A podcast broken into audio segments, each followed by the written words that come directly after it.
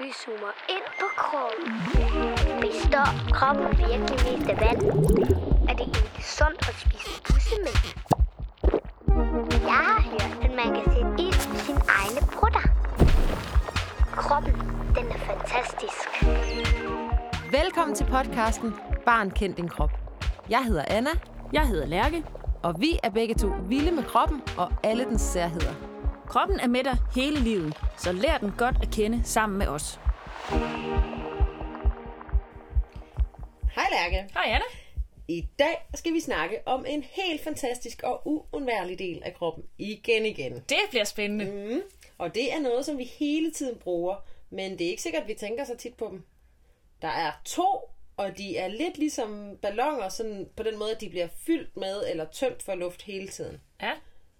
Kan du gætte, hvad det er? Det rimer på tunger. Lunger? Ja, præcis. Ja. Okay, men altså lungerne, de er ligesom to sække eller ballonger, som du sagde, Anna, som er fyldt med små hulrum faktisk. Og der sidder, og som du sagde, to lunger. Der er en i den øh, højre side af brystkassen, og så er der en i den venstre side.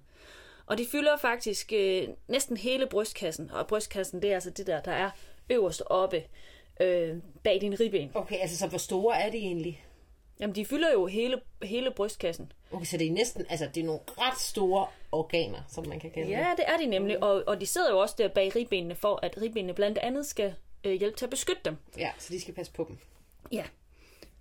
Det, der fører øh, luften ned til lungerne, det er jo luftrøret. Og det kan du faktisk mærke yderst på halsen, altså forrest her. Ja. Hvis du kører en finger ned, så kan du mærke, at det er sådan lidt, lidt riflet. Ja, det er lidt Øh. ligesom sådan et eller andet sådan et plastikrør med sådan nogle ringe eller et eller andet. Ja, og, og det ser nemlig fuldstændig sådan ud. Den består nemlig af ringe af brusk, som, og du kan huske, vi snakker om brusk før, det er det her væv, som man kalder det, som er fast, Sådan lidt men også lidt blødt. Ja, ja, nemlig ligesom hård gummi. Og det ja. hjælper til at øh, holde luftrøret åbent, sådan så luften frit kan strømme ned i lungerne. Ah, Og måske kan du faktisk endda mærke luften suse igennem luftrøret, hvis du lægger en finger, eller måske hele din hånd sådan hen over. Bare læg den lige så stille på, og så trækker du vejret sådan tungt ned. Sådan. ja, det kan jeg godt lidt Ja. mærke. Mm. Ja.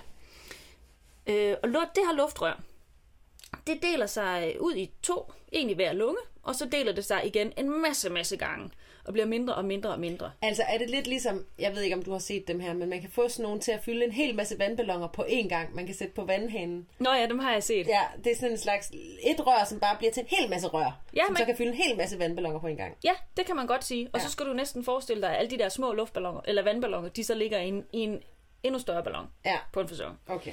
Okay. Så alle de her, de her luftrør, som deler sig og kommer ud i øh, mindre balloner, de øh, ligner faktisk lidt sådan en vindrueklase. Åh oh, ja, selvfølgelig. For stilkene er luftrør, og vindruerne er de små balloner. Ja. Øh, og rundt om de her små balloner, der er en masse blodår. Så det vil faktisk sige, at lungerne er fyldt med øh, balloner og blodår. Der er helt vildt meget blod inde i lungerne. Okay. Så Om- der er ikke kun bare plads til luft. Der Nej. er altså også en masse andet. Ja, nemlig. Ja. Og når luften så øh, øh, kommer ned øh, med ilt, der er jo ilt i den luft, du trækker ind, Mm. så øh, smutter ilten helt derud, aller yderst, ud i de bitte, bitte, bitte små balloner. Mm. Så smutter ilten fra luften over i blodet. Åh oh, ja, og blodet skulle jo bruge ilten til at kunne transportere rundt til kroppen. Ja, fordi ilten er mega vigtig for alle kroppens celler, for at de kan leve. Ja.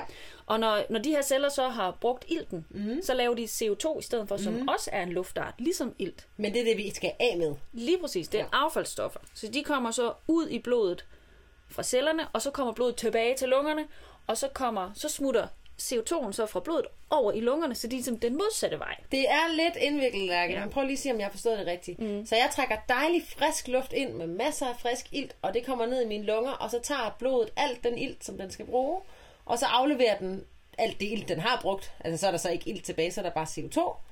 Og det er så det, jeg puster ud. Så, Ja. så det er også derfor, man kan ikke bare ligesom blive ved med at trække den samme luft ind, som man lige har pustet ud. Man skal have frisk luft. Det er nemlig rigtigt. Ja, så hvis du nu for eksempel trækker vejret i en pose, ikke? Ja, så til sidst så er der ikke mere ild tilbage, så er der kun CO2. ja og det kan kroppen ikke tåle. Nej, så bliver man altså lidt skidt tilpas. Her kommer der lige en fun fact.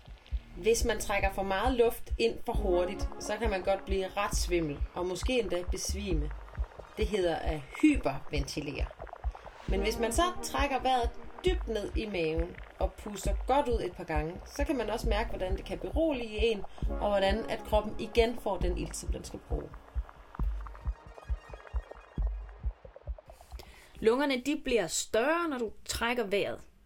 Og det er fordi, at øh, mellemgulvet hedder det. Det er egentlig faktisk et ret skørt navn, fordi det har ikke overhovedet noget med et gulv at gøre. Nej, og hvordan er et gulv egentlig mellem? Ja, men det er, en, det er sådan en, en, en, øh, en meget flad muskel, som faktisk den er næsten formet ligesom en, øh, en, hvad hedder det, en paraply eller en faldskærm. Og den sidder øh, under lungerne. Så, Altså sådan lige over navlen? Ja, ja, men det, ja, men det vil sige, den sidder faktisk lige midt i kroppen. Altså hvis jeg siger Ja. kroppen, det er der fra øh, din øh, tissemand, tissekone, og så op til der, hvor dit hoved der sidder Ja, fast. så sidder den cirka midt i der. Så sidder den midt i der, ja. Den hiver i lungerne, når den trækker sig sammen. Øh, og det gør, at lungerne de udvider sig. Og når de udvider sig, så hiver de luft ind Ej, i lungerne. er det sejt. Det er nemlig smadret rart. Og når så mellemgulvet, den her muskel, den slapper af igen, så, øh, så, så trækker lungerne sig sammen. Også fordi de faktisk er ret elastiske. Altså ligesom en elastik, de kan både udvide sig og trække sig sammen. Og så bliver luften faktisk skubbet ud igen. Ej, men altså, så det er faktisk mellemgulvet, der styrer lungerne. Ja. Ja, men Så- så... altså, Lærke, mm. hvorfor siger man egentlig, at man skal trække vejret helt ned i maven? Jamen, det er jo netop derfor. Fordi at, at, øh, at den her muskel, den sidder i din mave, og, og du kan kigge på din mave, hvis du trækker vejret sådan helt, som du skal. Ja, lad os lige prøve en gang. ja. Så vi trækker vejret ind, og så holder vi lige en hånd på maven. Ja, og så skal du få, få hånden til at bevæge dig sammen med Ja. maven, ikke? Og så ud igen. Så når man trækker vejret ind, så skulle maven blive stor, og når man puster øh, luften ud, så skal maven blive mindre. Ja, så trækker man vejret på den rigtige måde, kan man sige. Helt ned i maven. Ja, Det er jo faktisk lidt sjovt, det der med at trække vejret, fordi man kan jo egentlig bruge det til at få kroppen til at slappe af. ja, Altså, så hvis nu for eksempel man er meget bange for noget, så kan man godt sådan være helt anspændt, og så kan det være, at man helt glemmer at trække vejret. ja, så trækker man det tit med sådan lidt overfladisk, hvor man slet ikke får det helt ned i maven. Ja.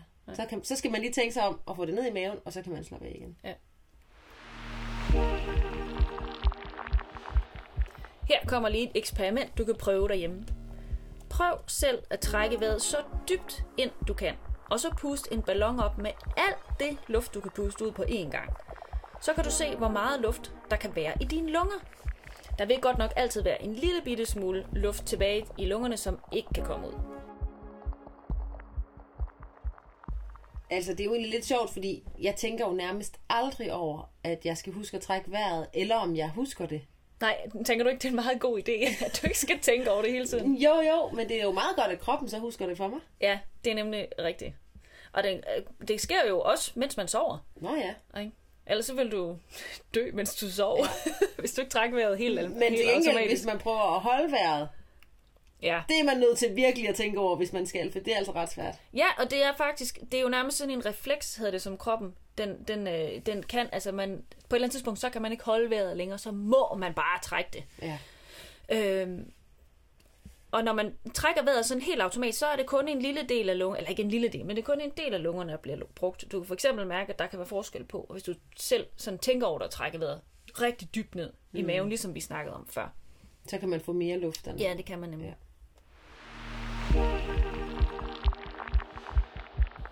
Her kommer der en fun fact. Hvis man dykker i koldt vand, så sker der noget særligt med kroppen. Nemlig at hjertet begynder at slå en lille smule langsommere. Det er noget, som hedder dykkerrefleksen. Og nogle dyr har også en virkelig god dykkerrefleks, og det betyder, at de kan dykke meget længe. Det er for eksempel sæler.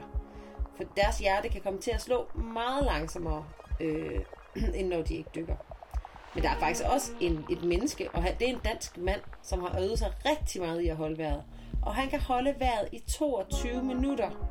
Det er altså sindssygt lang tid.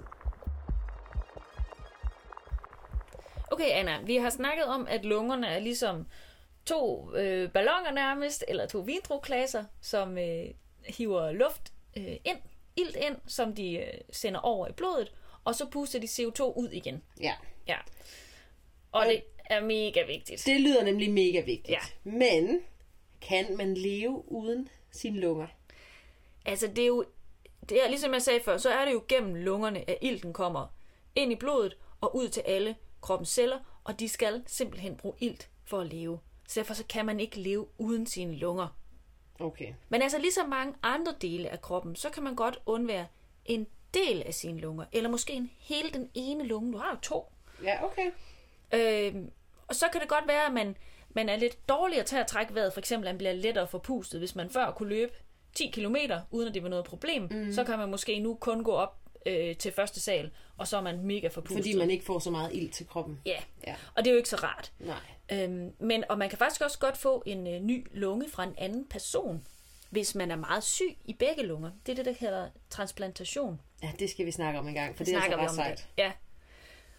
Øhm, og hvis man nu skal for eksempel opereres i hjertet, så kan man faktisk også godt i et lille stykke tid sætte en maskine til at sende øh, ilt ud i blodet og pumpe det ind i kroppen igen, mens man bliver opereret. Altså i stedet for, at lungerne gør det. Det hedder en hjerte-lungemaskine. Det er meget avanceret, men det er faktisk også ret sejt. Ja, Så det er faktisk en maskine, der kan lege både hjerte og lunger. men kun i kort tid. Kun i kort tid. Ja. Nå, men altså Lærke, jeg har lært en hel masse, så tak for i dag. Tak for i dag. Du har lyttet til podcasten Barn, kend din krop. Vi lyttes ved en anden gang, hvor vi igen skal tale om en fuldstændig uvurderlig del af kroppen.